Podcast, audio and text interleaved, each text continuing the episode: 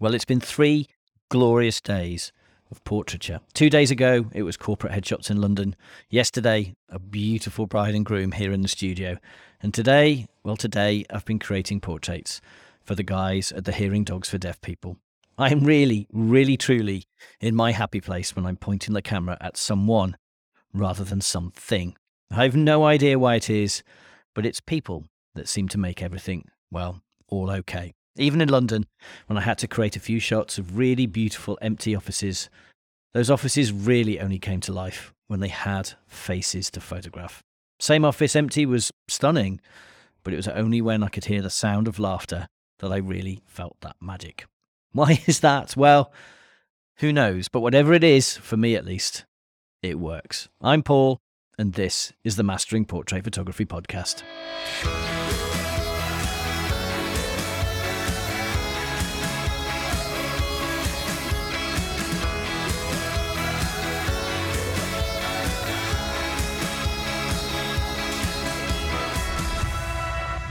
So, what's up, people? I hope you're well. As usual, we have a lot going on here. It is seven o'clock in the evening, and I've just about managed to squeeze some time in to record this podcast. It's been an incredibly busy week or so. I had anticipated that we would be able to record a podcast once every seven days. And in the entire history, the entire history of the podcast, I think I've managed that twice maybe. I managed to release two last week, uh, but there's always so much going on. Just a quick heads up our workshops are all booked up, or certainly the current batch are all booked up. We had the final booking for our uh, Mastering the Business of Portrait Photography workshop is in the next few weeks. That was booked up uh, this week. So keep your eyes peeled. We will be releasing some new dates in the next week or two. Uh, so shout if you think of anything that you might like us to put onto the list. I know we've had a few emails, and it looks like we're going to be running a beginner's day on studio lighting. In particular, I think it'll be around things like uh, headshots and simple portraits which would be a huge amount of fun. I absolutely love doing that kind of uh, portraiture. I love headshots. I really do love doing headshots because a headshot for me is just another portrait. So we're going to be running probably a day on that. Uh, but if there's anybody that fancies something different, give us a shout. And if you'd like uh, to have early notice of that particular workshop, then please do drop me an email. It's paul at paulwilkinsonphotography.co.uk. That's paul at paulwilkinsonphotography.co.uk. Uh, I'm going to start this podcast with a little bit of useful software. Now, just bear in mind that I'm not an ambassador for this. This is just a piece of software that we picked up last week, and I've been working with it for the past 10 days or so. It's called Imagen AI. That's I M A G E N A I. I'll put a link to this bit of software in the notes. Now, one of the things we've always struggled with here is getting our color correction done externally. Um, we did have some lovely color correction guys in Canada that we used for years. And when they decided during COVID to close their doors, which is a real shame, we've been hunting around. And one of the puzzles has always been how do I get someone else to create the colors that I love? Which is basically saying, how do I get someone else to color correct like I do? And even the guys in Canada, I spend a lot of time adjusting things. They didn't quite do it the way I loved it. There's always something to do. Anyway, we have been looking for an automated tool. I've actually, to be fair, I haven't. I've been looking for any solution at all that's consistent and produces to the style that I like. Um, and we tripped over Imagen AI, or I tripped over Imagen AI, probably on a, I'm guessing on an Instagram ad or something. I don't know. And so we've been running it all week, and I have to be honest, I love it. So Imagen is an automated color correction tool that hooks into Lightroom Classic. So if you're a, a, Capture One user, this might not be that useful for you, but if you're a Lightroom Classic user, like I am, Adobe Lightroom Classic, then it's absolutely seamless. You simply upload your images and you get them back color corrected. Now, let me just explain a bit more about that. I don't know anything about the technology. I'm not an ambassador. I have nothing other than what I've read and learned, but I do have a PhD, oddly enough, in artificial intelligence. So when I see a bit of software that's using AI for this kind of work, then of course I'm really going to be interested in it. And what it does basically is it learns how you do your own images. And then when you upload new images, it makes them exactly the way you do them. Now, I've always wanted a way of automating the process of generating our colors so that it creates colors that I love, the colors that um, I want them to be, the way I like the coloring and the brightness, which is very peculiar to me. And yes, all right, there's a million variations out there, and you can download color profiles and all the rest of it. But what I wanted was something that would fine tune for every image I shoot, it would fine tune the colors to give me the finish that I'm always looking for. So I lo- uploaded 16,000 color corrected images. And yes, you did hear that right. That is 16,000 images with their attached color correction. So those are raw files with their color correction. The tool lets you do this you don't go through one by one uploading 16,000 images. You tell the tool which folders to upload. And I'm very lucky here. We have such a big archive and we catalog and keep everything so well organized that I could find 5,000 images of each of the different types I wanted to create and then push them up for the system to learn. So we did one for portraits, one for weddings, and one for our hearing dogs. I'm in a good position to be able to do that. It might not be something everyone can do, but I could do it. So we uploaded 16,000 images and created three different profiles. Like I said, one for portraits, one for weddings, one for hearing dogs. You can create as many as you like. So if you wanted to, for instance, you could create a landscapes one. You could create one where you only put up portrait studio images. You could, if you wished, have different styles. So, if for some gigs you like the colors to be really clean, let's say you do commercial portraiture, uh, you could create a profile of those. And if for some stuff you like it a little bit more grungy in the raw file stage, then of course you can create that too. Now, it does take a day or two for the AI system, the artificial intelligence system, to learn what you like. So, what it's doing is it's looking at every image that you put up, every raw file you upload. In this case, I've used raw files and then it's looking at the color correction that you applied to that image. It's learning, I'm guessing, a few different bits, but it's learning how to recognize that image. It's then learning what color you wanted it to end up looking like, and it buries that away. So next time it sees an image something like that in your upload, it will give you the colors something like the ones you asked for. Very simple, really, in theory, but of course, the technology to do this is all relatively new. So uh, to create a profile, you open the software, you select the catalog uh, of all of those files, you tell it what the profile is going to be called, you upload it, you leave it learn for a couple of days. Once you get to use the software, all you do is you select your Lightroom catalog, you choose the images in it that you want color corrected, you choose the profile. So let's say after today, I've been working with the hearing dogs. Tomorrow, we'll do a selection, do a cull. We'll select those images in Imagen in the catalog. I'll upload them, and within about, I guess, 15 minutes, something like that, depending on the speed of your network to upload the images, we'll get the colors back. And seriously, the best bit of this for me is that the colors look like how I would have set them. Now, some bits are not quite right. You know, sometimes uh, in certain lighting conditions, the colors are a little adrift. And all that really means is that when I created the profile, when I uploaded the training images, probably I missed that out. Maybe there wasn't an image with that peculiar combination of light and background.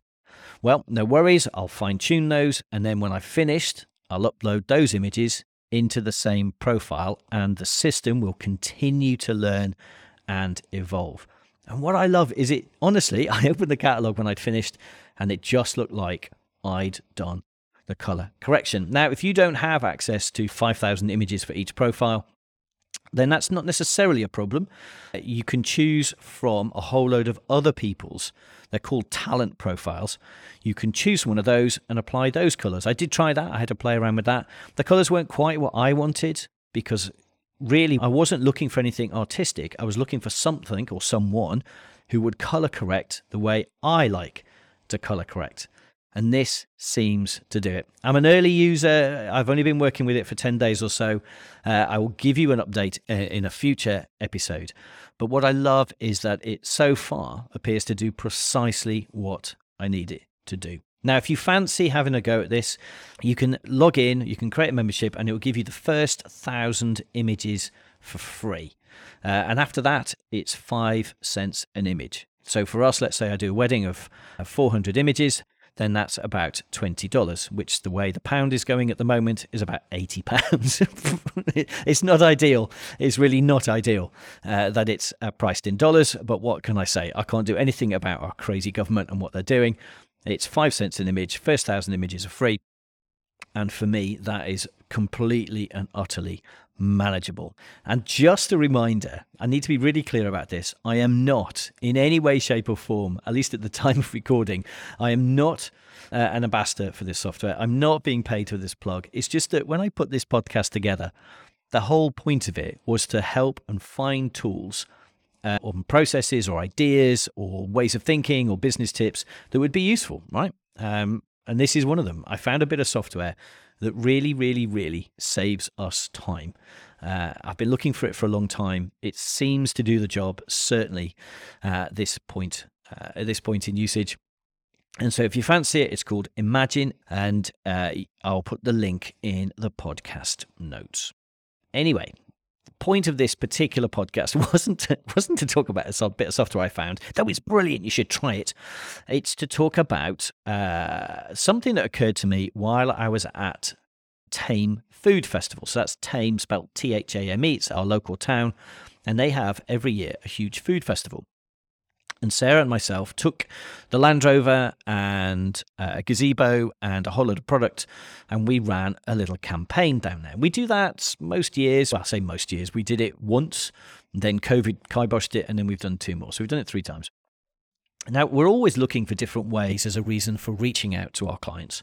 You can use awards, you can do something where you've been in the news, uh, you can even, to celebrate my birthday, I've done XYZ. And throughout the year, there are reasons why you might want to send out a newsletter or maybe you generate a campaign, maybe do some Facebook advertising. Well, one of the things we do here is once a year, we take our stuff and go and stand on a field with a whole load of other people, mostly interested in food and drink. You've never seen so many gin companies in all your life. And you get to meet a lot of clients and generally well, chat and have a nice time. We give out vouchers, or say we sell vouchers, and the vouchers that we've sold historically are worth about 10% of our annual revenue.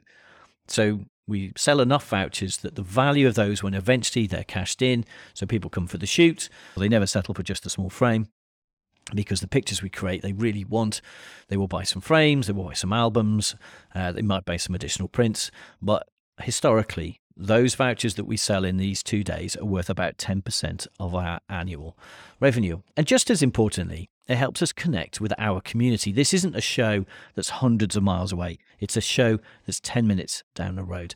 And it was so nice to see everyone. I mean, it's just. We're part of this village, we're part of the town, we're part of the area, and everybody really knows us for that. So it gave us a chance, admittedly, to stand in the cold and in the hot and in the cold and in the hot. It was one of those crazy weekends where the temperature, as it does sometimes at this time of year, goes up and down uh, like a yo yo.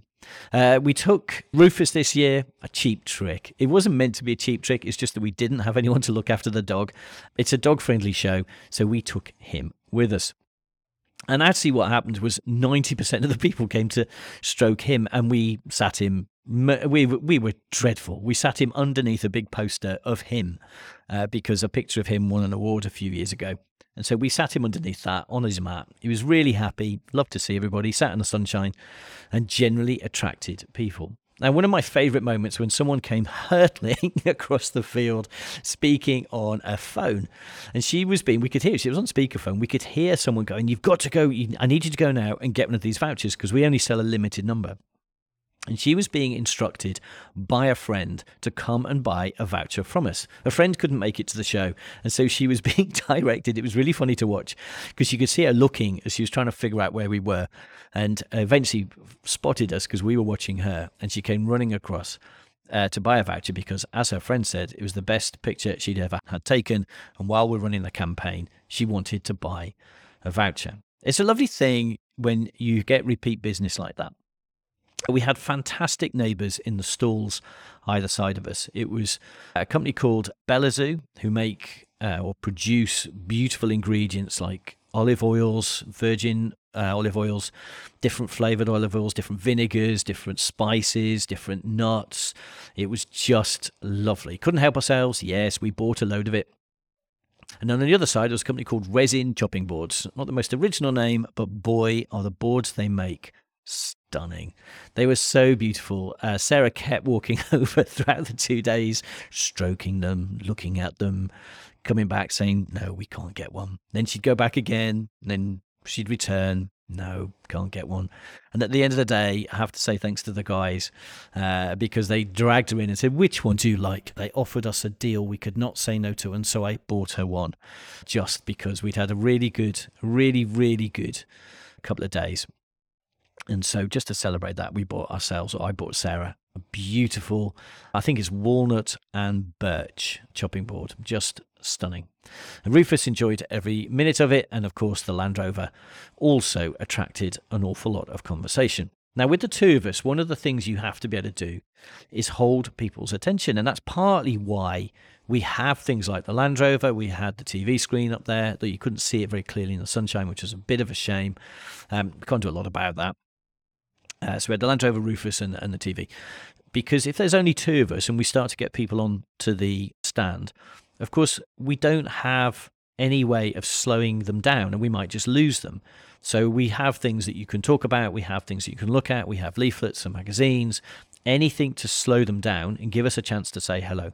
Because if we get a chance to say hello, I get a chance to pitch as to why they should buy the voucher and what that means and how much they'll spend if they come to the shoot. Now, we've always been an incredibly honest business. I built it on that exact value. One of the many we have, but one of them is complete honesty. Now, I know it's not very English, is to be willing to talk about money, but of course, you have to. So every time somebody bought a voucher, we chat to them. Of course, the inevitable question comes up as what do you get for the money? And of course, they worry that we're going to do a hard sell later. I would say we're not, because we don't. But I don't deny that people are going to spend a lot of money. I know the averages from last year and I simply quote them. Now, that's a big number. But on the whole, people appreciate the honesty. I say that we archive the images, we never delete them, and that's true, we never do, which is why I was able to find 16,000 color corrected images to upload onto Imagen. We don't ever delete the images. That would be, for me, something I wouldn't feel comfortable with. Now, I know plenty of sales techniques say you apply a scarcity, and scarcity in this instance would probably be you've got two weeks after the shoot, then you delete them. And lots of people ask me about what happens when they come to the shoot, when they come to the reveal later. So I talk them through it. I talk them through the shoot. I talk them through the process. I talk them through the fun we're going to have. I talk them through how we capture those little magic moments. I talk them through the studio and a garden, and I talk them through what happens when they come to the reveal. Of course, they ask me, is it hard sell? Am I going to end up spending thousands of pounds? And I say there's no hard sell, none at all, but you might just end up spending thousands of pounds, but not because of anything that I'm doing. You'll spend the money because what you're seeing on the screens and what we're showing you, you want. It's a really obvious thing but it can feel a bit alien when you first start to do this, is to say to someone, yep, you're going to spend thousands. But I'm not going to make you spend thousands. You can come and just take the little frame if you want, and it'll be beautiful. We'll make it as beautiful as I can because I don't want anything out there that isn't stunning. Now, of course, in that process, not everyone is going to bite. I think everybody I spoke to, bar one, did, but one didn't. And she was really honest with me. And she said, listen, she said, because I she'd asked, do I sell files? No. Do I sell prints? Yes, but they're really expensive. So I showed her a signed and mounted print and said how much that cost. And she kind of blanched a little bit. And I showed her a different way of buying prints that would have brought the price down by about 30 or 40%. but you have to buy 10 or 15. And I could see the look on her face, and I knew that probably I was pitching to someone who either didn't value the quality of the product as much as the sale price or simply didn't have the budget. Things are tight. Read the news right now. I don't know if for my friends in the UK, you're reading the news right here. For my friends around the world, I'm guessing you're reading it too. It's not been a good few weeks if like most of us, with your electricity bills, with mortgage repayments if you have a mortgage, um, and just generally the doom and gloom, both of the press, social media, but you don't have to be a rocket scientist to real that, to realize that right now we're not being led by people who know what they're doing. So it's a tough market, and I could see that she wasn't particularly. Um, she hadn't bought into it, and so she told me. She said, "Look, she said, if I could have bought prints for less than you sell them, I would have come. I love your work, but I can't afford you." And I think that's fair enough. And I think actually, in some ways, that's a good answer because the worst thing you can do is something like if you, let's say you do a free shoot voucher, we don't, we charged for it. But if you did a free shoot voucher to get people into the studio, it's better for you for someone to say no and not come than it is for them to say yes and then not buy anything. Now, I know it's a gamble and I'm aware of this particular model, but the reality is if you've pumped energy and you've pumped time and you've pumped effort and probably cost into someone's shoot and then they buy nothing, that's all money you've lost. So it's better for them to say no at the beginning. But there is a sort of a scale of success. And it got me thinking about the different ways in which you might regard the outcome of a conversation with someone when you're trying to pitch a shoot.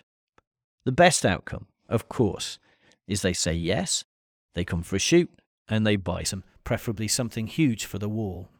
The second best is probably a sale, but you didn't upsell after the shoot. So they bought into the pitch, they bought into the shoot, but they didn't buy anything.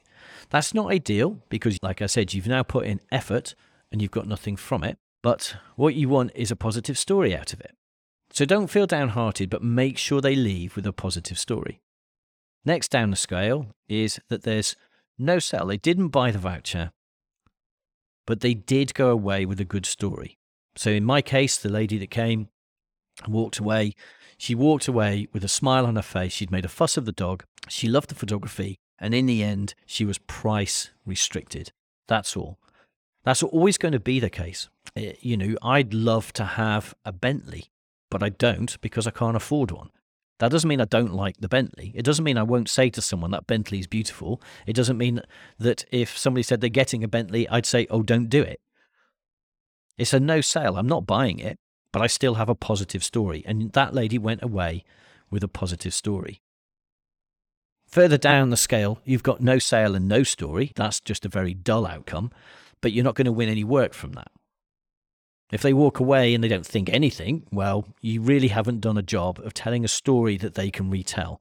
But at least they're not doing you any damage. You've just wasted 10 minutes or 20 minutes, whatever your pitch time was, and not got anywhere. And then the worst, the worst, of course, is that you have no sale and a bad story. You don't want that. You really, really don't want that because, as we all know, a bad story is eight times more likely to be told than a good story. People love, and you have to read the papers at the moment, people love a crappy story. So you want to avoid that at all costs. So if you don't get a sale, don't worry about it. Make sure that when the prospect leaves, or they leave at the end of a reveal, even if they've come for a shoot and not bought anything, they leave with a positive story to tell, whatever that story might be. The other thing you learn, we've been doing this a long time, is that there are various time frames for your stories. Some are quick, some are like that. You made a sale, brilliant, it's done. Some are very slow burn though. Sometimes people come back to us years and years and years later. Even today, I had to sign three signed and mounted prints from a shoot that must be at least 10 years old. Uh, to be honest, I recognise the people in it, but I could not place the date. It's that old. But that was another, I don't know what that was, hundreds of pounds worth of prints that went out.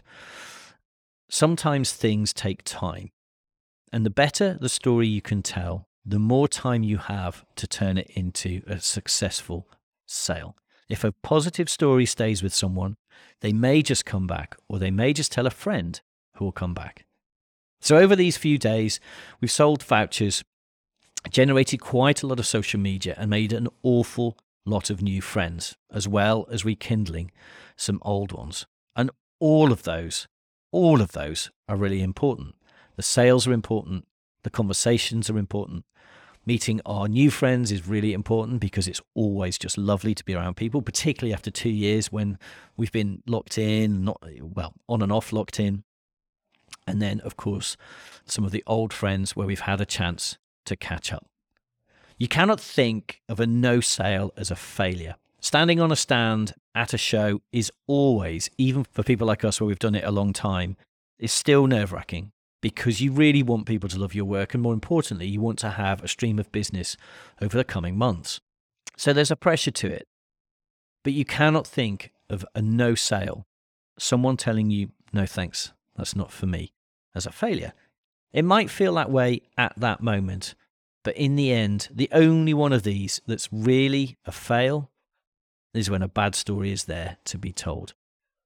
So make sure you tell a good story. Make sure the person you're talking to gets a chance to go away and tell that story.